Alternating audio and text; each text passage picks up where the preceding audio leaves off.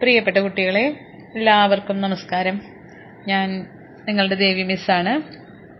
ഇന്ന് മറ്റൊരു കഥയുമായി നിങ്ങളുടെ അടുത്തേക്ക് എത്തിയിരിക്കുകയാണ്. ഭഗവാന്റെ അത്ഭുതകരമായിട്ടുള്ള ലീലാവിലാസങ്ങളൊക്കെ നമ്മളങ്ങനെ പറഞ്ഞുപോയി. ധ്രുവകുമാരനെയും അജാമിളനെയും ഒക്കെ ഭഗവാൻ രക്ഷിച്ചു. അംബരീക്ഷനെ രക്ഷിച്ചതായിട്ടുള്ള കഥകളൊക്കെ നമ്മൾ കേട്ടു അല്ലേ? ആ ഭഗവാന്റെ ഭക്തന്മാരിൽ അഗ്രേസരനായിട്ടുള്ള മറ്റൊരാളുടെ കഥയാണ് നമ്മൾ ഇന്ന് പറയുന്നത്. ഭഗവാന്റെ ഏറ്റവും ഉത്തമ ഭക്തനായിട്ടുള്ള പ്രഹ്ലാദകുമാരന്റെ കഥയാണ് ഇന്ന് പറയാൻ ഉദ്ദേശിക്കുന്നത്. ഒരുപക്ഷെ കുറച്ചു പേരൊക്കെ കേട്ടിട്ടുള്ള കഥയായിരിക്കാം. ഭാഗവതത്തിലെ നാലാമത്തെ അധ്യായത്തിലാണ് ഈ കഥ വരുന്നത്. കഥയിലേക്ക് കടന്നാലോ? പണ്ട് ഹിരണ്യകശിപു എന്ന പേരുള്ള ഒരു അസുര രാജാവ് ഉണ്ടായിരുന്നു. കേട്ടിട്ടുണ്ടോ ഹിരണ്യകശിപു എന്ന്? അദ്ദേഹം അസുര രാജാവ് എന്ന് പറഞ്ഞു കഴിഞ്ഞാൽ അതിഭീകരനായിട്ടുള്ള ആളായിരുന്നു. തന്നെ കഴിഞ്ഞിട്ട് വേറെ ആരും ഈ ഭൂമിയിൽ ഉണ്ടാവാൻ പാടില്ല. ആരും തന്നെ ജയിക്കാൻ പാടില്ല. തനിക്കൊരിക്കലും ജരാമരണങ്ങളൊന്നും സംഭവിക്കാൻ പാടില്ല. ഏ? തനിക്ക് എതിരായിട്ട് ഒരു രാജാവും ദേവന്മാര് പോലും തനിക്കെതിരായി നിൽക്കാൻ പാടില്ല എന്നൊക്കെ ഇങ്ങനെയുള്ള വാശിയുമൊക്കെ ആയിട്ട് ഗംഭീരമായിട്ട് ഭരണം നടത്തുകയാണ്. ഏഹ് അങ്ങനെയുള്ളൊരു രാജാവാണ്. അദ്ദേഹം എന്ത് ചെയ്തു? ഈ ദേവന്മാരെ കീഴ്പ്പെടുത്തുക എന്ന് വെച്ച് കഴിഞ്ഞാൽ അങ്ങനെ പെട്ടെന്നൊന്നും നടക്കുന്ന കാര്യമല്ലല്ലോ. അപ്പൊ എന്താ അതിനുള്ള വഴി എന്നൊക്കെ ആലോചിച്ചിട്ട് തീരുമാനിച്ചു. ബ്രഹ്മാവിനെ പ്രീതിപ്പെടുത്തുക. അതിനു വേണ്ടിയിട്ട് ഒരു ഉഗ്രൻ തപസ് അങ്ങോട്ട് ചെയ്യാം എന്ന് തീരുമാനിച്ചു. അങ്ങനെ അദ്ദേഹം തപസ് ചെയ്യാൻ തുടങ്ങി. തപസ് എന്ന് പറഞ്ഞു കഴിഞ്ഞാൽ അതിഘോരമായിട്ടുള്ള തപസ്സായിരുന്നു. നൂറ് ദിവ്യ സംവത്സരക്കാലം അദ്ദേഹം തപസ് ചെയ്തു അത്രേ. എങ്ങനെയാണ്? ഒരു തുള്ളി ജലം പോലും കുടിക്കാതെയാണ്. അത്ര എന്താ ഉഗ്രമായിട്ടുള്ള തപസ്സാണ് ചെയ്തത്. അങ്ങനെ തപസ് ചെയ്ത് ചെയ്ത് ആ തപസ്സിന്റെ കാഠിന്യം കൊണ്ട് അവസാനം ആ തീക്ഷ്ണതയൊക്കെ കണ്ടിട്ട് ബ്രഹ്മാവിനെ പ്രത്യക്ഷപ്പെടാതിരിക്കാൻ കഴിഞ്ഞില്ല. അദ്ദേഹം പ്രത്യക്ഷപ്പെട്ടു. എന്ത് വരമാണ് വേണ്ടത് എന്നൊക്കെ ചോദിച്ചു കഴിഞ്ഞപ്പോ ഹിരണ്യകശിപു തനിക്ക് വേണ്ട വരങ്ങളൊക്കെ ആവശ്യപ്പെട്ടു. ഒരു നീണ്ട ലിസ്റ്റായിരുന്നു എന്തായിരുന്നു അദ്ദേഹം ആവശ്യപ്പെട്ടത് വേറെ ആരും ചോദിക്കാത്ത തരത്തിലുള്ള ചില വരങ്ങളൊക്കെയാണ് ആവശ്യപ്പെട്ടത്. എന്താ മറ്റുള്ളവരിൽ നിന്ന് തനിക്ക് മരണം ഉണ്ടാവാൻ പാടില്ല. എന്ന് വെച്ചാൽ അകത്തു നിന്ന് അല്ലെങ്കിൽ അകത്ത് വെച്ചിട്ടോ പുറത്തു വെച്ചിട്ടോ മരണം ഉണ്ടാവാൻ പാടില്ല. അത് വീടിന്റെ അല്ലെങ്കിൽ തന്റെ കൊട്ടാരത്തിന്റെ അകത്ത് വെച്ചോ പുറത്ത് വെച്ചോ മരണം ഉണ്ടാവാൻ പാടില്ല. പിന്നെന്താ? പകലോ രാത്രിയിലോ ആയുധങ്ങൾ കൊണ്ടോ മരണം ഉണ്ടാവരുത്. ഭൂമിയിൽ വെച്ചോ ആകാശത്ത് വെച്ചോ എനിക്ക് മരണം സംഭവിക്കരുത്. അത് മാത്രല്ല മനുഷ്യരാലോ മൃഗങ്ങളാലോ മരണം ഉണ്ടാവാൻ പാടില്ല. ഇനി പ്രാണൻ ഉള്ളതോ ഇല്ലാത്തവയോ ആയിട്ട് അല്ലെങ്കിൽ അവ ഹേതുവായിട്ട് കാരണമായിട്ട് എനിക്ക് മരണം സംഭവിക്കാൻ പാടില്ല. എന്ന് പറഞ്ഞാൽ ജീവനുള്ള എന്തെങ്കിലും വസ്തു ജീവികളെ കൊണ്ടോ ജീവനില്ലാത്തവയെ കൊണ്ടോ മരണം സംഭവിക്കാൻ പാടില്ല. ദേവന്മാര് അസുരന്മാര് മഹാസർപ്പങ്ങൾ ഇതിൽ നിന്നൊന്നും എനിക്ക് മരണം ഉണ്ടാവാൻ പാടില്ല. ഇതൊന്നും മാത്രം പോരാ. ഒരാളും തന്നെ നേരിടാനായിട്ട് പാടില്ല. തനിക്കൊരു ഏക ഛത്രാധിപത്യം വേണം എന്ന് പറഞ്ഞാൽ യുദ്ധത്തിൽ തന്നെ എതിര എതിരിടാനായിട്ട് ഒരാൾക്കും സാധിക്കരുത്. ദേവന്മാരെന്നോ അസുരന്മാരെന്നോ ഒന്നുമല്ല. ഒരാളും തന്നെ എതിരിടാൻ ഭാഗത്തിന് ഉണ്ടാവാൻ പാടില്ല. പിന്നെന്താ? തപസ് കൊണ്ടും യാഗം കൊണ്ടും പിന്നെ വലിയ വലിയ അവസ്ഥകളിലൊക്കെ എത്തിച്ചേർന്ന അങ്ങേ പോലെയുള്ള ആൾക്കാര് ലോകപാലന്മാരായിട്ടുള്ള ആൾക്കാര് ദേവന്മാരെയൊക്കെ ഉണ്ടല്ലോ. അവർക്കൊക്കെ ഏത് വിധത്തിലുള്ള അളവറ്റ ഐശ്വര്യമാണുള്ളത്? ആ ഐശ്വര്യം മുഴുവൻ എനിക്ക് വേണം. ഇങ്ങനെയൊക്കെ നീണ്ട ഒരു ലിസ്റ്റാണ് വരമായിട്ട് ചോദിച്ചത്. ഹിരണ്യകശിപുവിന്റെ ഈ വരമൊക്കെ കേട്ട് കഴിഞ്ഞപ്പോ ബ്രഹ്മാവിന് മനസ്സിലായി. ഇത് തങ്ങളെ കൊടുക്കാനുള്ള പണിയൊക്കെ തന്നെയാണ്. ഇതിങ്ങനെ കൊടുത്തു കഴിഞ്ഞാൽ തനിക്ക് പണിയാവുന്നൊക്കെ അറിയാം. എന്നാലും എന്താ പ്രത്യക്ഷപ്പെട്ട സ്ഥിതിക്ക് ചോദിച്ച സ്ഥിതിക്ക് കൊടുക്കാതിരിക്കാനേ നിർത്തിയില്ല അങ്ങനെ ബ്രഹ്മാവ് പറഞ്ഞു ശരി നീ ആഗ്രഹിച്ച പോലെയൊക്കെ തന്നെ നടക്കും. അതുകൊണ്ട് നീ ചോദിച്ച വരങ്ങളെല്ലാം ഞാൻ എന്താ തരുവാണ് എന്ന് പറഞ്ഞു. അങ്ങനെ ബ്രഹ്മാവിന്റെ വരമൊക്കെ കിട്ടി. ഹിരണ്യ കശുവിന് വളരെ സന്തോഷമായി ഇങ്ങനെ ആ സന്തോഷിച്ച് നടക്കുകയാണ്. അദ്ദേഹം എന്ത് ചെയ്തു? പിന്നെ വെറുതെ ഇരിക്കാനൊന്നും ഇരുന്നില്ല. ഉടനെ ചെയ്തു. എല്ലാ അസുരന്മാരെയൊക്കെ അസുര രാജാക്കന്മാരെയൊക്കെ യുദ്ധം ചെയ്ത് തോൽപ്പിച്ചു. അത് കഴിഞ്ഞ് പിന്നെ ദേവന്മാർക്ക് നേരെയായി യുദ്ധം. എല്ലാ ദിക്കുകളിലും മൂന്ന് ലോകങ്ങളിലും ഒക്കെയുള്ള സകല ദേവന്മാരെയും അസുരന്മാരെയും പിന്നെ മനുഷ്യ മനുഷ്യരിൽ തന്നെ ശ്രേഷ്ഠന്മാരായുള്ള അനവധി രാജാക്കന്മാരുണ്ട്. അവരെ ഗന്ധർവന്മാര് ഗരുഡന്മാര് പിന്നെ സർപ്പങ്ങൾ സിദ്ധന്മാര് എന്താ ഋഷികൾ യക്ഷസ് യക്ഷന്മാര് രക്ഷസുകൾ എന്ന് വേണ്ട ആരൊക്കെ ഈ ഭൂമിയിൽ ശ്രേഷ്ഠന്മാരായിട്ടുണ്ടോ അവരെ എല്ലാം ജയിച്ച് അവരൊക്കെ തന്റെ കീഴിലാക്കി എന്നാണ് പറയുന്നത് ഹിരണ്യകശിപു സകല ലോകപാലകന്മാരെ പോലും തന്റെ കീഴിലാക്കി തീർത്തു ഹിരണ്യകശിപു അങ്ങനെ ദേവന്മാരൊക്കെ ആരുടെ കീഴിലായി? ഹിരണ്യകശിപുവിന്റെ കീഴിലായി. ദേവന്മാർക്കൊന്നും അവിടെ ഒരു സ്ഥാനം ഇല്ലാണ്ടായി എല്ലാവരെയും തോൽപ്പിച്ചു. എല്ലാ ദേവന്മാരും ഇന്ദ്രനടക്കമുള്ള എല്ലാ ദേവന്മാരും ഈ ഹിരണ്യകശിപുവിന്റെ ആധിപത്യത്തിന്റെ കീഴിലായി കഴിഞ്ഞു. ആ സ്വർഗ സ്വർഗത്തിൽ താ- താമസം ഇപ്പോഴത്തെ താമസം ഹിരണ്യകശിപു തന്റെ കൊട്ടാരമൊക്കെ വിട്ട് നേരെ സ്വർഗത്തിലേക്ക് പോയി അവിടെ കയറി താമസിക്കാൻ തുടങ്ങി. അവിടെയാണെങ്കിൽ നമ്മുടെ വിശ്വകർമാവ് ഉണ്ടല്ലോ ആ വിശ്വകർമാവ് ഉണ്ടാക്കിയിട്ടുള്ള മൂന്ന് ലോകത്തിലേക്കും വെച്ച് ഏറ്റവും മനോഹരമായിട്ടുള്ള ഭവനമാണ് ഇന്ദ്രന്റെ ഭവനം. ആ ഇന്ദ്രന്റെ വീട്ടിൽ കയറിയിട്ട് അങ്ങ് താമസാക്കി എന്നാ പറയണത്. അങ്ങനെ അവിടെ താമസാക്കി അവിടുത്തെ സുഖ സൗകര്യങ്ങളൊക്കെ ആസ്വദിച്ച് ഹിരണ്യ കശിപു അങ്ങനെ സുഖലോലുപനായിട്ട് ജീവിക്കുകയാണ്. അങ്ങനെ എന്താ ക്രൂരമായിട്ടുള്ള ഭരണമാണ് കാഴ്ചവെച്ചുകൊണ്ടിരിക്കുന്നത്. മഹാബലവാനാണ് ആരും ആരും അദ്ദേഹത്തിനോട് എതിരിടാനായിട്ട് വരാനില്ല എന്നൊക്കെയുള്ള ഒരു അഹങ്കാരം അദ്ദേഹത്തിനുണ്ട്. അതുകൊണ്ട് തന്നെ അദ്ദേഹം വളരെ ക്രൂരമായിട്ടുള്ള രീതിയിലുള്ള ഭരണമാണ് കാഴ്ചവെക്കുന്നത്. ദേവന്മാരെയൊക്കെ അടിച്ചൊതുക്കി അവിടെ ഇട്ടിരിക്കുകയാണ്. സദാസമയവും ദേവന്മാര് വന്നിട്ട് ഇദ്ദേഹത്തിന്റെ എന്താ ഭൃത്യജനങ്ങളെ പോലെ നിന്നുകൊണ്ട് പല വിധത്തിലുള്ള ജോലികളൊക്കെ ചെയ്യണം. എല്ലാ ദിവസവും വന്ന് അദ്ദേഹത്തിന്റെ പാദങ്ങളിൽ വീണ് നമസ്കരിക്കണം. അങ്ങനെയൊക്കെയാണ് ഋഷിമാരും ഒക്കെ വന്നിട്ട് ആ ഹിരണ്യകശിപുവിനെ നമസ്കരിക്കണം. വേറെ ഒരു ഈശ്വരനെയും ഭജിക്കാനുള്ള അവകാശമൊന്നുമില്ല. ഒരു ദേവന്മാരെയും ഭജിക്കാനുള്ള അവകാശം മുനിമാർക്ക് പോലും കൊടുത്തിട്ടില്ല.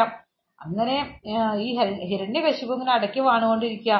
അത് മാത്രമല്ല സദാസമയവും മദ്യമൊക്കെ കഴിച്ച് മതോന്മത്തനായിട്ടാണ് കഴിയുന്നത്. മദ്യമൊക്കെ കഴിച്ചിട്ട് ഇങ്ങനെ കണ്ണൊക്കെ അങ്ങനെ ചോജകാ ചുമന്ന് തന്റെ എല്ലാ ശക്തികളും എന്താ അതെല്ലാം കളയുന്ന തരത്തിലുള്ള ഒരു ജീവിതമാണ് ജീവിച്ചുകൊണ്ടിരിക്കുന്നത്. ത്രിമൂർത്തികളെ ഒഴിച്ച് ബാക്കി സകല ലോകപാലന്മാരായിട്ടുള്ള സകല ദേവന്മാരും ഓരോരോ കാഴ്ചദ്രവ്യങ്ങളും എടുത്ത് രാവിലെ പോകും അദ്ദേഹത്തെ പോയി വന്ദിക്കണം. ഇതൊക്കെയാണ് അദ്ദേഹത്തിന്റെ ചില നിഷ്കർഷകളുള്ളത്.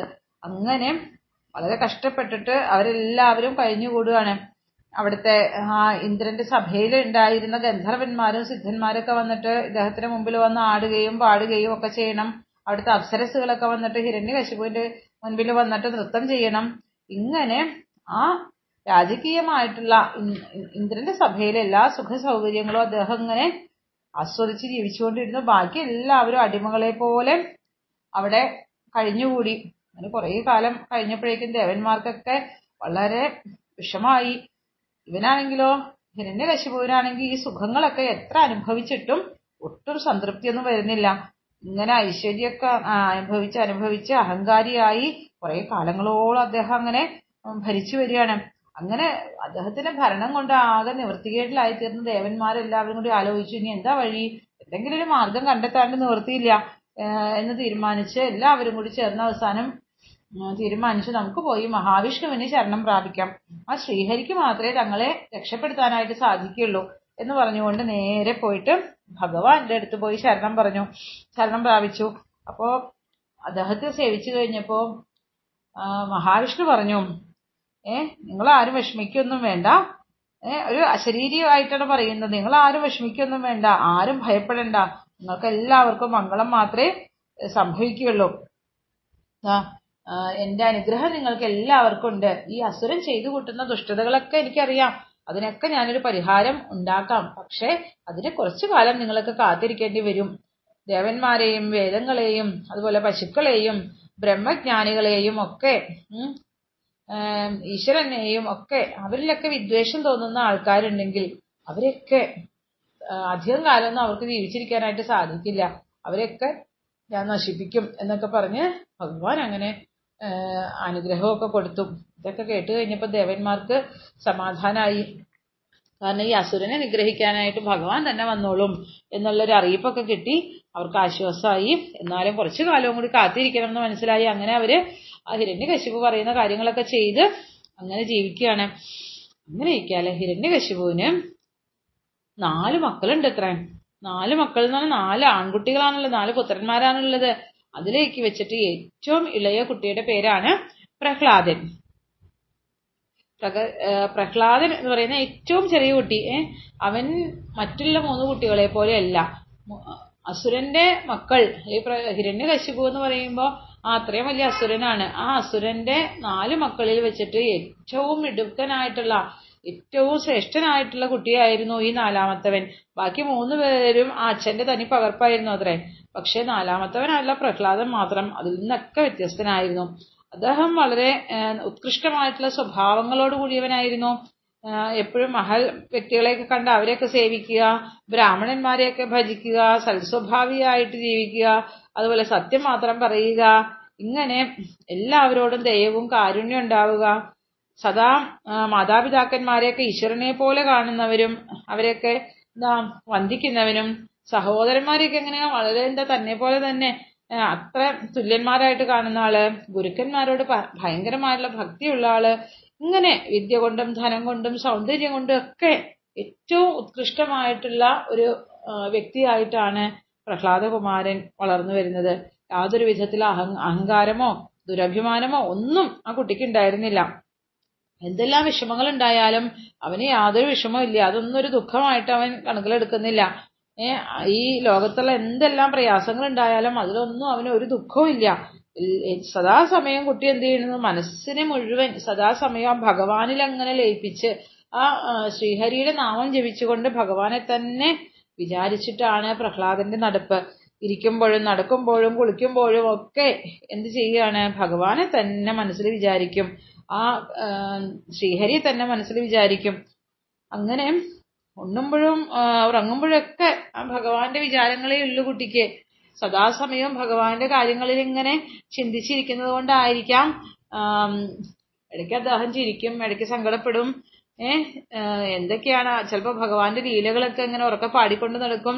ചിലപ്പോൾ ഭഗവാന്റെ നാമങ്ങളൊക്കെ ഇങ്ങനെ ഉറക്കെ ജപിച്ചുകൊണ്ട് നടക്കും.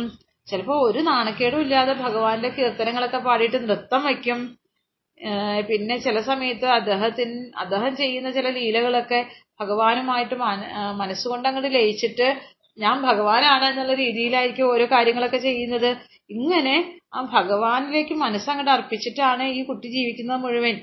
അങ്ങനെ കഴിയുന്ന സമയത്ത് നമ്മുടെ ഹിരണ്യകശിപുവിന് ഇതൊന്നും അങ്ങനെ ഇഷ്ടപ്പെടുന്നില്ല. അദ്ദേഹം എന്ത് ചെയ്തു? ഈ കുട്ടിയെ അങ്ങനെ വിട്ടാൽ ശരിയാവില്ല. കുട്ടിയെ ഇനിയിപ്പം ഗുരുവിന്റെ അടുത്ത് വിട്ടിട്ട് എന്തെങ്കിലുമൊക്കെ പഠിപ്പിക്കണം. നേരെ ചൊവ്വയൊക്കെ ഒന്ന് വളർത്തിയെടുക്കണം എന്ന് കരുതി. അങ്ങനെ ഇരിക്കുമ്പോ ഇവരുടെയൊക്കെ അസുരന്മാരുടെയൊക്കെ ഗുരുവായിട്ടുള്ള ആചാര്യന്റെ സ്ഥാനത്ത് നിൽക്കുന്ന ശുക്രമഹർഷിയുണ്ട് ഈ ശുക്രമഹർഷിയുടെ പുത്രന്മാരായുള്ള ചണ്ടാമർക്കന്മാര് താമസിച്ചിരുന്നത് ഈ ഹിരണ്യകശിപുവിന്റെ കൊട്ടാരത്തിന്റെ അടുത്ത് തന്നെയായിരുന്നു. അദ്ദേഹം എന്ത് ചെയ്തു ഈ ശണ്ടാമർക്കന്മാരെ വിളിച്ചിട്ട് പറഞ്ഞു നിങ്ങൾ ഇതാ ഈ കുട്ടിയെ കൊണ്ടുപോവുക എന്നിട്ട് ഇവനെ നല്ല കാര്യങ്ങളൊക്കെ പഠിപ്പിച്ച് ഇവന് വേണ്ട വിദ്യയൊക്കെ നിങ്ങൾ വേണം അഭ്യസിപ്പിക്കാനായിട്ട്. എന്ന് പറഞ്ഞ് അവരുടെ കൂടെ വിട്ടു. അവരെന്ത് ചെയ്തു മറ്റു കുട്ടികളുടെ കൂടെ പ്രഹ്ലാദനെ ഇരുത്തി അവർക്ക് വേണ്ട കാര്യങ്ങളൊക്കെ പഠിപ്പിക്കാൻ തുടങ്ങി. പക്ഷെ അവരെന്തൊക്കെ പഠിപ്പിച്ചു കൊടുത്തു കഴിഞ്ഞാലും പ്രഹ്ലാദൻ അതൊന്നും മനസ്സിലേക്ക് എടുക്കുന്നില്ല. അവർ പറയുന്ന പല കാര്യങ്ങളും അവൻ വേണ്ട വിധത്തിലൊന്നും അല്ല ഗ്രഹിക്കുന്നത് അവർ ആ ഹിരണ്യകശിപുവാണ് ദൈവം ഹിരണ്യകശിപുവിനെ കഴിഞ്ഞിട്ട് വേറെ ആരും ഇല്ല എന്നൊക്കെയാണ് പഠിപ്പിച്ചു വിടുന്നതേ. പക്ഷെ കുട്ടി അതൊന്നും അംഗീകരിക്കാൻ തയ്യാറല്ല. ഒരു ദിവസം രാവിലെ എന്ത് ചെയ്തു? ഹിരണ്യ ഹിരണ്യകശിപു കൊട്ടാരത്തിൽ അങ്ങനെ ഇരിക്കുകയാണ്. അപ്പോഴാണ് പ്രഹ്ലാദൻ രാവിലെ അച്ഛന്റെ കാലൊക്കെ തൊട്ട് വന്ദിച്ചിട്ട് വേണം ഗുരുകുലത്തിലേക്ക് പോവാൻ അല്ലെങ്കിൽ ഗുരുവിന്റെ അടുത്തേക്ക് പോവാൻ എന്ന് വിചാരിച്ച് വരികയാണ്. അച്ഛന്റെ കാൽ തൊട്ട് വന്ദിക്കാനായിട്ട് വരുന്ന തന്റെ ആ ഓമന കുഞ്ഞിനെ കണ്ടു കഴിഞ്ഞപ്പോ ഹിരണ്യകശിപു എന്ത് ചെയ്തു? വരൂ മോനെ വരൂ. അച്ഛൻ നിന്നെ ഒന്ന് എടുക്കട്ടെ എന്നൊക്കെ പറഞ്ഞുകൊണ്ട് വേഗം സന്തോഷത്തോടും സ്നേഹത്തോടും കൂടി കുട്ടിയെ വാരി അണച്ച് തന്റെ മടിയിലൊക്കെ കയറ്റി അങ്ങ് ഇരുത്തി. എന്നിട്ട് ചോദിച്ചു മോനെ നീ എന്തൊക്കെ പഠിച്ചു? അല്ലെ നമ്മൾ സ്കൂളിലൊക്കെ പോയിട്ട് വന്നു കഴിയുമ്പോ അച്ഛനമ്മമാരൊക്കെ ചോദിക്കൂലേ മോനെ ഇന്ന് എന്താ പഠിച്ചത്? ആ ടീച്ചർ വന്നിട്ടുണ്ടായിരുന്നോ? ഈ ടീച്ചർ വന്നിട്ടുണ്ടായിരുന്നോ? എന്നൊക്കെ ചോദിക്കുമല്ലോ അതുപോലെ കുട്ടിയുടെ അടുത്ത് വിഷു മോനെ ഇന്ന് എന്താ എന്തൊക്കെ പഠിച്ചു മോനെ ഇതുവരെ? എന്തെല്ലാം കാര്യങ്ങൾ അറിഞ്ഞത്? എന്നൊക്കെ. അപ്പൊ അത് കേട്ടപ്പോ കുട്ടി പറഞ്ഞേ അച്ഛാ ഞാൻ മനസ്സിലാക്കിയതെന്ന് വെച്ചാലുണ്ടല്ലോ നമ്മളുടെ എല്ലാ ദുഃഖങ്ങളും ഇല്ലാതെ ആകണമെങ്കിൽ ആ ഭഗവാനായിട്ടുള്ള ആ മഹാവിഷ്ണുവിനെ നമ്മൾ ശരണം പ്രാപിക്കണം. ഭഗവാനെ ശരണം പ്രാപിച്ചാൽ നമ്മുടെ എല്ലാ എന്താ പാപങ്ങളും ഇല്ലാതെയാകും. എല്ലാം നമുക്ക് എല്ലാത്തിൽ നിന്നുള്ള മോക്ഷം കിട്ടും എന്നൊക്കെ പറഞ്ഞു. ഇത് കേട്ട വഴി ഹിരണ്യകശിപുവിന് ഒരു അടി കിട്ടിയ പോലെയായി. ഏഹ് തന്റെ ശത്രുവായിട്ടുള്ള ഭഗവാനെ ഭജിക്കണം എന്നൊക്കെയാണല്ലോ ഈ കുട്ടി പറയണത്. ഏ ഇത് ഇതൊക്കെ ഈ ദുർബുദ്ധിയൊക്കെ കുട്ടിയുടെ മനസ്സിൽ എങ്ങനെ വന്നു? കുട്ടിയുടെ മനസ്സിൽ എങ്ങനെയാ ഇത്തരത്തിലുള്ള ചിന്തകളൊക്കെ വന്നത്? ഇത് ആരാണോ ഈ കുട്ടി ഇങ്ങനെയൊക്കെ തെറ്റായിട്ടുള്ള കാര്യങ്ങളൊക്കെ പഠിപ്പിക്കുന്നത്? ചോദിച്ചു നിന്നെ ഏത് സാറാ അങ്ങനെയൊക്കെ പഠിപ്പിച്ചത്? എന്ന് ചോദിക്കുമല്ലേ നമ്മളോട്. അതുപോലെ ചോദിച്ചു ആരാണ് നിന്നെ ഇതൊക്കെ പഠിപ്പിച്ചത്? ഏഹ് വിഷ്ണുപക്ഷക്കാരായിട്ടുള്ള ഏതെങ്കിലും ബ്രാഹ്മണരായിരിക്കോ ഇനി കുട്ടിയെ പഠിപ്പിക്കുന്നത്? ആ ചണ്ടാമർക്കന്മാര് തന്നെയല്ലേ പഠിപ്പിക്കുന്നത്? ഇനി വേറെ ഏതെങ്കിലും ബ്രാഹ്മണര് വന്നിട്ട് ആ വിഷ്ണുവിനോടുള്ള പ്രേമം കൊണ്ട് വന്നിട്ട് കുട്ടിയെ ഇതൊക്കെ പഠിപ്പിച്ചു വെക്കുകയാണോ എന്നൊക്കെ സംശയം തോന്നി. ഈ കുട്ടിയെ ശരിയായ രീതിയിൽ പഠിപ്പിക്കുന്നതിന് പകരം എങ്ങനെയൊക്കെയാണല്ലോ ഈശ്വര പഠിപ്പിക്കുന്നത് എന്ന് വിചാരിച്ച് വേഗം ചെന്ന് ആ ഗുരുക്കന്മാരുടെ അടുത്തേക്ക് ചെന്നു. എന്നിട്ട് അവരുടെ അടുത്ത് രണ്ടൊച്ചയൊക്കെ എടുത്ത് നിങ്ങൾ എന്താ ഈ കുട്ടി എങ്ങനെയൊക്കെ പഠിപ്പിച്ചിരിക്കുന്നത് കുട്ടിയുടെ സംസാരം കേട്ടില്ലേ? ആ വിഷ്ണുവിനെ ഭജിക്കാനൊക്കെയാ കുട്ടി പറയുന്നത്. ഇനി മേലെ ഈ കുട്ടി ഇങ്ങനെയൊക്കെ സംസാരിക്കുന്ന കേട്ടാൽ നിങ്ങൾക്കാണ് ശിക്ഷ തരാൻ പോകുന്നത്. അതുകൊണ്ട് കുട്ടിയെ നല്ല കാര്യങ്ങൾ പഠിപ്പിക്കൂ. ഏ? കുട്ടിയുടെ ഈ ബുദ്ധിക്ക് ഇങ്ങനെ മാറ്റം സംഭവിച്ചതൊക്കെ എങ്ങനെയാണ്? അതൊക്കെ മാറ്റിയെടുക്കണം. നിങ്ങൾ ഗുരുക്കന്മാർ വേണം ഇതൊക്കെ ചെയ്യാൻ എന്നൊക്കെ പറഞ്ഞ് ഏൽപ്പിച്ചു. അത് കഴിഞ്ഞിട്ട് അദ്ദേഹം പോയി. വീണ്ടും പ്രഹ്ലാദൻ അവരുടെ കൂടെ ഇരുന്നൊക്കെ പഠിക്കാൻ തുടങ്ങി. അങ്ങനെ അവിടെ ഇരുന്ന് പഠിച്ച് പഠിച്ച് ഇരിക്കുന്ന സമയത്ത് ആ ബ്രാഹ്മണരായിട്ടുള്ള ആളുകളൊക്കെ ചോദിച്ചു മോനെ നീ എന്താ ഇങ്ങനെയൊക്കെ പറയുന്നത്? നീ ഇങ്ങനെയൊന്നും പറയാൻ പാടില്ല. ദാ ഹിരണ്യകശിപു നിന്റെ അച്ഛനായിട്ടുള്ള ഹിരണ്യകശിപു ആണ് ഏറ്റവും വലുത്. അദ്ദേഹത്തെ കഴിഞ്ഞിട്ട് വേറെ ആരുമില്ല. അതുകൊണ്ട് ആ നാരായണന്റെ കാര്യമൊന്നും അങ്ങ് പറയരുത് കേട്ടോ എന്നൊക്കെ പറഞ്ഞു. എത്ര പറഞ്ഞാലും കുട്ടി വീണ്ടും ഇത് തന്നെ പറയുള്ളൂ. ആ ശ്രീഹരിയെ ഭജിച്ചു കഴിഞ്ഞാൽ എല്ലാം ശരിയാവും എന്നാണ്. കുറെ പറഞ്ഞു കൊടുത്തിട്ടും ആ നാല് ഉപായങ്ങളിൽ ആദ്യത്തെ മൂന്നും പറഞ്ഞു കൊടുത്തു നോക്കി. അല്ലെ? സാമം ദാനം ഭേദം ഒക്കെ നോക്കി. അത് കഴിഞ്ഞിട്ടും ഒന്ന് രക്ഷയില്ലാണ്ടായപ്പോ ഗുരു പറഞ്ഞു ആ വടി അങ്ങ് എടുത്തേ കുട്ടിക്ക് ഇനി ദണ്ഡം മാത്രമേ രക്ഷയുള്ളൂ. ഇനി അടിച്ചൊക്കെ പഠിപ്പിക്കാം. എത്ര പറഞ്ഞു കൊടുത്തിട്ടും മനസ്സിലാവണില്ല എന്നാണെങ്കിൽ ഇനി അടിയൊക്കെ തുടങ്ങാം. എന്നാലേ ശരിയാവുള്ളൂ. അല്ലെങ്കിൽ ഈ കുട്ടി നമുക്ക് തന്നെ പണി ഉണ്ടാക്കി തരും. ആ ഹിരണ്യകശിപു നമുക്കിട്ടാണ് ശിക്ഷ തരിക. അതുകൊണ്ട് കുട്ടിയെ ഒന്ന് മാറ്റിയെടുക്കണം എന്നൊക്കെ വിചാരിച്ച് വടി എടുക്കാനും അടിക്കാനൊക്കെ തുടങ്ങി. അത് കഴിഞ്ഞ് കുട്ടി അന്നും ഇതുപോലെ കൊട്ടാരത്തിലേക്ക് വന്നു. അമ്മ പിറ്റേ ദിവസവും രാവിലെ എന്ത് ചെയ്തു? മോനെ നന്നായിട്ട് തേച്ച് കുളിപ്പിച്ച് നല്ല വസ്ത്രങ്ങളൊക്കെ അണിയിച്ച് അലങ്കാരങ്ങളൊക്കെ ചെയ്ത് അങ്ങനെ വിട്ടു. കുട്ടി എന്ത് ചെയ്തു? വീണ്ടും ഹിരണ്യകശിപുവിന്റെ അടുത്ത് ചെന്നു. അച്ഛന്റെ അടുത്ത് ചെന്നിട്ട് അച്ഛന്റെ കാൽക്കൽ തൊട്ട് നമസ്കരിക്കുകയാണ് കുട്ടി. ഹിരണ്യകശിപു ചോദിച്ചു ഓ കുട്ടിയുടെ സ്വഭാവമൊക്കെ അപ്പൊ മാറിയിട്ടുണ്ടാവും. ഇന്നലെ ഒരു ദിവസം കൊണ്ട് അതൊക്കെ മാറിയിട്ടുണ്ടാകും എന്ന് കരുതി തന്റെ മോനെയൊക്കെ എടുത്ത് അടിയിലൊക്കെ വെച്ചു തലയിൽ ഉമ്മ വെച്ചു അങ്ങനെ വളരെ സന്തോഷത്തോട് കൂടിയിട്ട് കുട്ടിയോട് ചോദിച്ചു മോനെ പ്രഹ്ലാദ നീ എന്താ നീ ആയുഷ്മാനായി ഭവിക്കട്ടെ. എനിക്ക് ഇത്രയും കാലം കൊണ്ട് ഗുരുവിന്റെ അടുത്ത് നീ എന്തൊക്കെയാ പഠിച്ചത്? ഇതൊക്കെ ഒന്ന് അച്ഛനോട് പറഞ്ഞു തരൂ ഞാൻ അച്ഛനൊന്ന് കേൾക്കട്ടെ എന്ന് പറഞ്ഞു.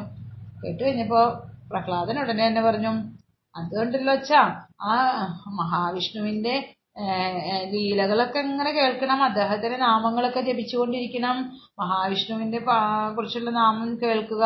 അദ്ദേഹത്തെ കീർത്തനം ചെയ്യുക. അദ്ദേഹത്തിന്റെ കഥകളൊക്കെ എങ്ങനെ ഓർക്കുക. അദ്ദേഹത്തിന്റെ പാദങ്ങളെ പൂജിക്കുക. അദ്ദേഹത്തെ നമസ്കരിക്കുക. അദ്ദേഹത്തെ വേണ്ടിയിട്ട് നമ്മുടെ എല്ലാ കർമ്മങ്ങളും അദ്ദേഹത്തിന് സമർപ്പിക്കണം. അദ്ദേഹവുമായിട്ട് കൂട്ടുകൂടണം. അദ്ദേഹത്തിലേക്ക് നമ്മുടെ മനസ്സിനെ അങ്ങ് പൂർണമായിട്ടും ലയിപ്പിക്കണം. ഇങ്ങനെ ഒൻപത് തരത്തിലുള്ള ഭക്തിയുണ്ട്. ഈ ഒൻപത് തരത്തിലുള്ള ഭക്തിയോട് കൂടി നമ്മൾ ഭഗവാനെ അനുസരിച്ച് ജീവിച്ചു കഴിഞ്ഞാലുണ്ടല്ലോ നമുക്ക് ജീവിതത്തിൽ എല്ലാ ഐശ്വര്യം ഉണ്ടാവും. ഇതാ ഞാൻ പഠിച്ചതെന്ന് പറഞ്ഞു. കേട്ട വഴി ഹിരണ്യകശിപു ഞെട്ടി. ഹിരണ്യകശിപു പറഞ്ഞു ഏ ഇതാണോ പഠിക്കാൻ വിട്ടത് നിന്നെ? ഇത് പഠിക്കാനാണ് ഞാൻ നിന്നെ വിട്ടത്. ഏ എന്ന് പറഞ്ഞിട്ട് ആ കുട്ടിയെടുത്ത് താഴേക്ക് ഇട്ടു. വേഗം ദേഷ്യം കൊണ്ട് വിറയ്ക്കുന്ന ആ ചുണ്ടുകളോട് കൂടിയിട്ട് ഓടി ചെന്നു ഗുരുവിന്റെ മക്കളുടെ അടുത്തേക്ക് ചണ്ടാമർക്കന്മാരുടെ അടുത്തേക്ക് ചെന്നു.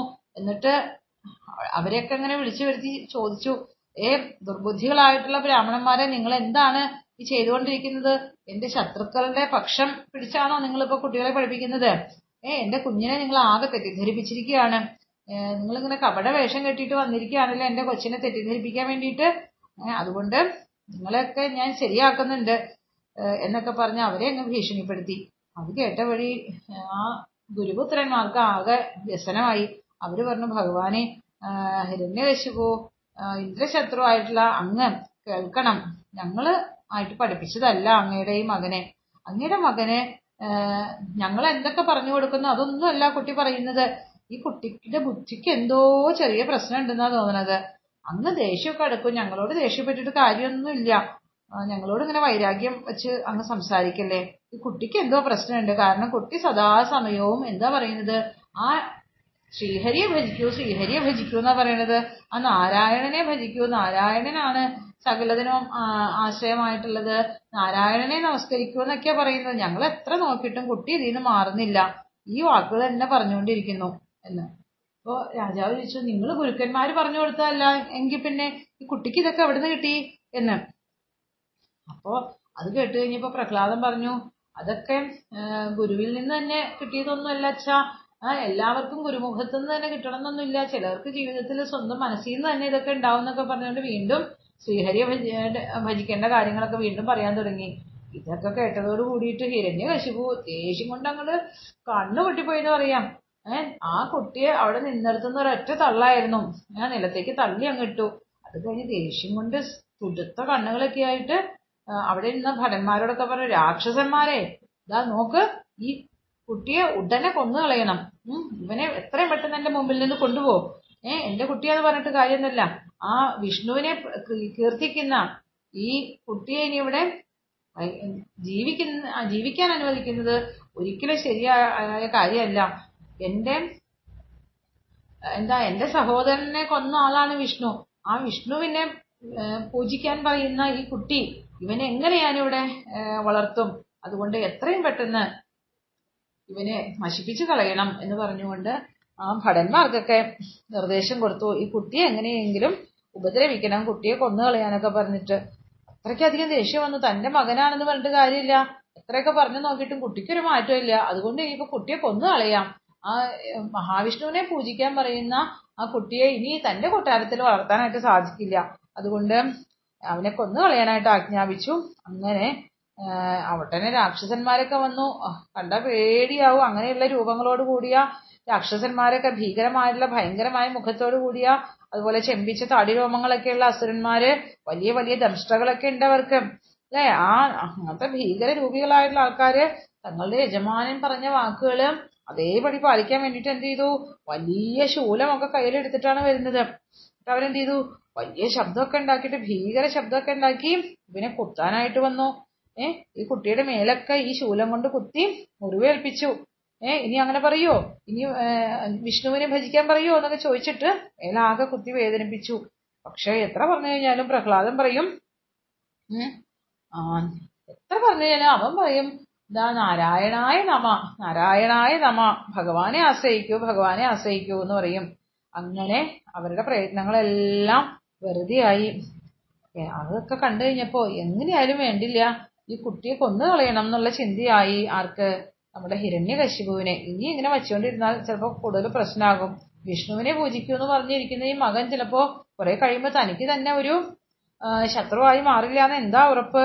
അതുകൊണ്ട് ഇവനെ കൊല്ലാനുള്ള പണികളൊക്കെ നോക്കാം എന്ന് വിചാരിച്ചിട്ട് എന്ത് ചെയ്തു? ഭടന്മാരോട് പറഞ്ഞു വേഗം പോയിട്ട് നമ്മുടെ ആ ആനകളെ തളച്ചിട്ടിരിക്കുന്നില്ലേ? അവിടെ നിന്ന് ഏറ്റവും എന്താ മതം പൊട്ടി നിൽക്കുന്ന ആന ഞങ്ങൾ കൊണ്ടുവരുമോ എന്ന് പറഞ്ഞു. വേഗം കാവൽക്കാർ പോയി. വലിയ എന്താ മതം പൊട്ടി നിൽക്കുന്ന ഭീകര ഭീകരരൂപികളായ ആനകളുണ്ട്. ആ ഏഹ്, കൊണ്ടുവന്നു. ആനയെ കൊണ്ടുവന്നിട്ട് ഈ കുട്ടി എന്ത് ചെയ്തെന്നറിയോ? ആനയുടെ കാൽക്കലേക്ക് അങ്ങ് ഇട്ട് കൊടുത്തു. എന്നിട്ട് പറഞ്ഞു ചവിട്ടി കൊല്ലടാന്ന് പറഞ്ഞു. ഏ? ആന എന്ത് ചെയ്തു? കുട്ടി അപ്പോഴും നാരായണ നാരായണ എന്ന് ജപിച്ചുകൊണ്ടിരുന്നു. നാരായണായ നമാന്നിങ്ങനെ ജപിക്കുന്നതും ആന എന്ത് ചെയ്യുന്നറിയാമോ? ആ ചവിട്ടി കൊല്ലാനായിട്ട് അടുത്ത് ഇങ്ങോട്ട് വന്ന ആന ഇത് കേട്ടതും വേഗം കാലൊക്കെ മടക്കി ആ മുൻകാലുകളൊക്കെ മടക്കി അങ്ങ് താഴേക്ക് ഇരുന്നു. ആ തുമ്പിക്കൈ കൊണ്ടൊക്കെ പൊക്കി പ്രഹ്ലാദനെ ഇങ്ങനെ വന്ദിച്ചു അത്രേ. കൊല്ലാൻ വന്നതാണ് ആന. പക്ഷെ ആന എന്ത് ചെയ്തു? ആ മുട്ടുകുത്തി നിന്നുകൊണ്ട് ആ പ്രഹ്ലാദനെ നമസ്കരിക്കുന്നതായിട്ടുള്ള കാഴ്ചയാണ് കാണുന്നത്. അത് കഴിഞ്ഞിട്ട് എന്ത് ചെയ്തു? പാമ്പുകളെ വിട്ടു. ഘോര സർപ്പങ്ങളെ ഇതാ അതി ഭീകര വിഷങ്ങളുള്ള സർപ്പങ്ങളെ വിട്ടു. ഈ പ്രഹ്ലാദനെ കൊല്ലാൻ വേണ്ടിയിട്ട് പാമ്പിന്റെ കടി ഏൽപ്പിച്ചിട്ടൊന്നും പ്രഹ്ലാദകുമാരന് ഒന്നും തന്നെ സംഭവിച്ചില്ല. പല വിധത്തിലുള്ള ആഭിചാരങ്ങളൊക്കെ ചെയ്തു നോക്കി. അതൊന്നും കുട്ടിക്ക് ഏറ്റില്ല പിന്നെ എന്ത് ചെയ്തു? ഭടന്മാരോട് പറഞ്ഞു ഇതാ ഇവനെ ഇനി ഇങ്ങനെ വെച്ചിരുന്നാൽ ശരിയാവില്ല. ഇവനെ നിങ്ങൾ അവിടെ നമ്മുടെ അപ്പുറത്ത് ഒരു പർവതം ഉണ്ടല്ലോ ആ പർവതത്തിന് മുകളിൽ കൊണ്ടുപോയിട്ട് തള്ളിയിട്ടാൽ മതി എന്ന് പറഞ്ഞു.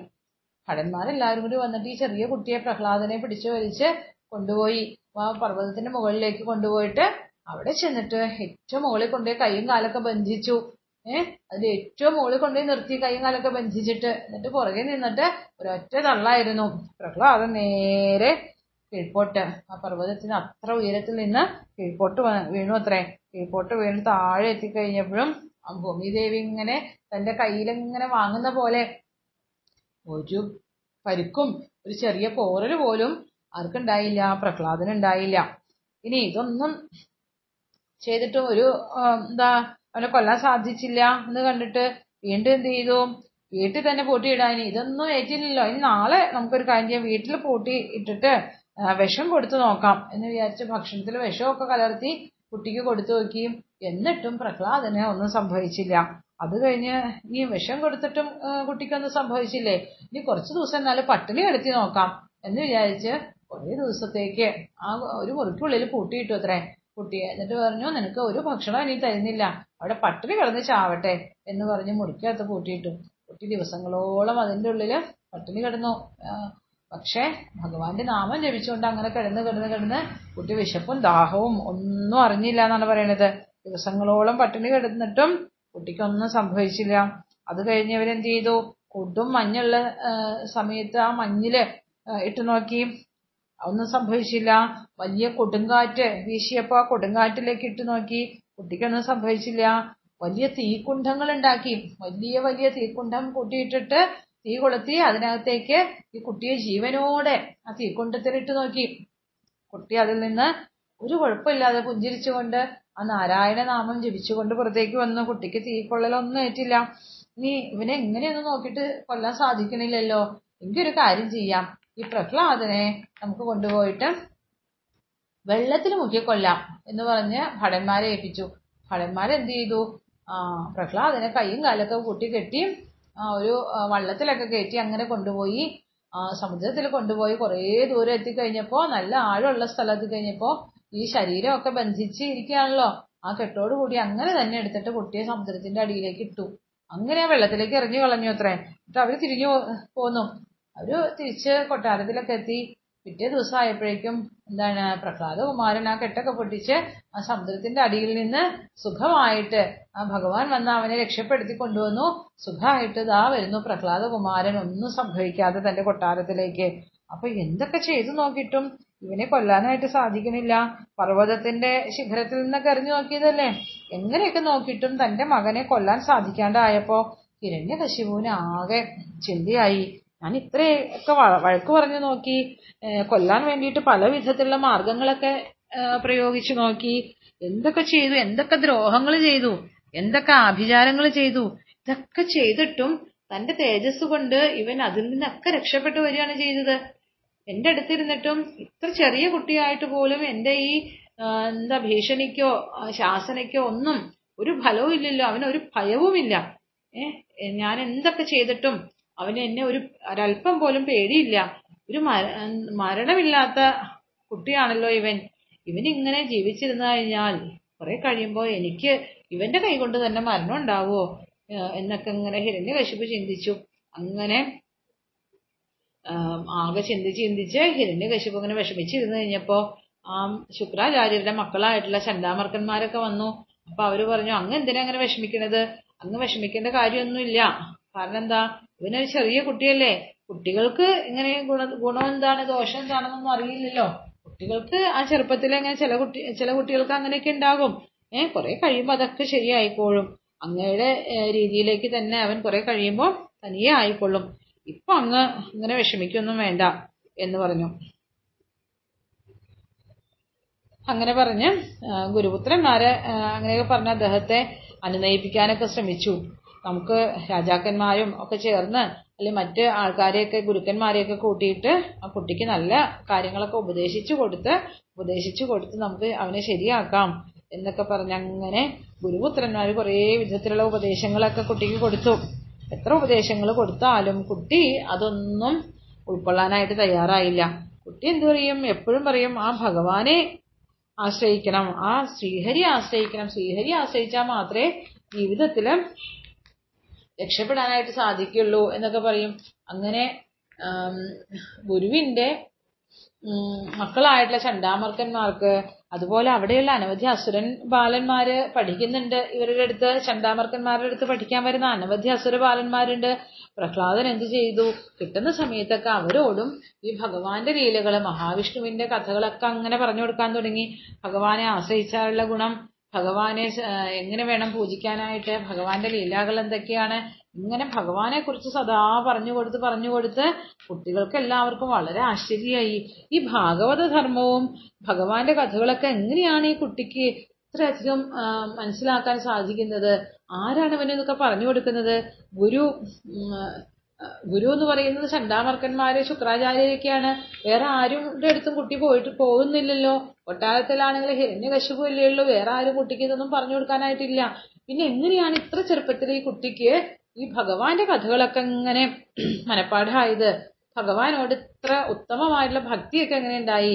ഭാഗവതമായിട്ടുള്ള ധർമ്മമൊക്കെ എങ്ങനെയാണ് കുട്ടിക്ക് മനസ്സിലായത് എന്നൊക്കെ ഇങ്ങനെ എല്ലാവർക്കും സംശയമായി. ആ അസുരബാലന്മാർ ഇതൊക്കെ കേട്ട് വളരെ അതിശയത്തോടു കൂടിയിരുന്നു. അങ്ങനെ ഇരിക്കെ അവർ ചോദിച്ചു. പ്രഹ്ലാദ ഞങ്ങളൊരു കാര്യം ചോദിക്കട്ടെ? നിനക്ക് എങ്ങനെയാണ് ഈ കഥകളൊക്കെ അറിയുന്നത്? ഭഗവാന്റെ ലീലകളും ഭഗവാനെ കുറിച്ചുള്ള കാര്യങ്ങളൊക്കെ എങ്ങനെയാണ് നിനക്ക് മനസ്സിലായത്? ഏ നിന്റെ അച്ഛനോ ഗുരുക്കന്മാരോ ആരും നിനക്ക് പറഞ്ഞു തരാനില്ലല്ലോ.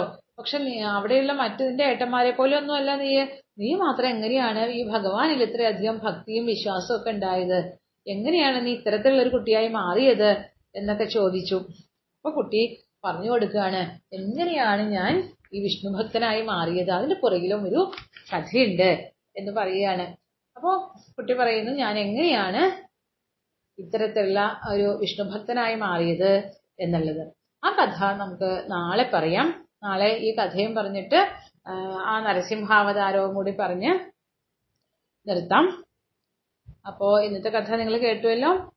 പ്രഹ്ലാദന്റെ കഥ പ്രഹ്ലാദന്റെ ആ എന്താ പൂർവചരിതം എങ്ങനെയാണ് ആ കുട്ടി ഇത്തരത്തിലുള്ള ഒരു കുട്ടിയായിട്ട് മാറിയത്? പുരാണങ്ങൾ നോക്കി അങ്ങനെ ഓരോരുത്തരും ഓരോ വ്യക്തികളായി മാറുന്നതിന്റെ പുറകിൽ അനവധി കഥകളുണ്ട്. അപ്പൊ ആ കഥകൾ കൂടി ചേരുമ്പോഴാണ് ഒരു വ്യക്തിയെ പൂർണമായിട്ടും നമുക്ക് മനസ്സിലാക്കാനായിട്ട് സാധിക്കുക. അസുരന്റെ കുട്ടിയാണെങ്കിലും ഹിരണ്യകശിപു ഇത്ര വലിയ അസുരനാണ് വിഷ്ണു വിരോധിയാണ് ഇത്ര വിഷ്ണു വിരോധിയായിട്ടുള്ള ഹിരണ്യകശിപുവിനെ വിഷ്ണു ഭക്തനായിട്ടുള്ള പ്രഹ്ലാദകുമാരൻ എങ്ങനെയാണ് ഉണ്ടായത് എന്നുള്ള കഥയാണ് നമ്മൾ ഇനി അടുത്ത ദിവസം പറയാൻ പോകുന്നത്.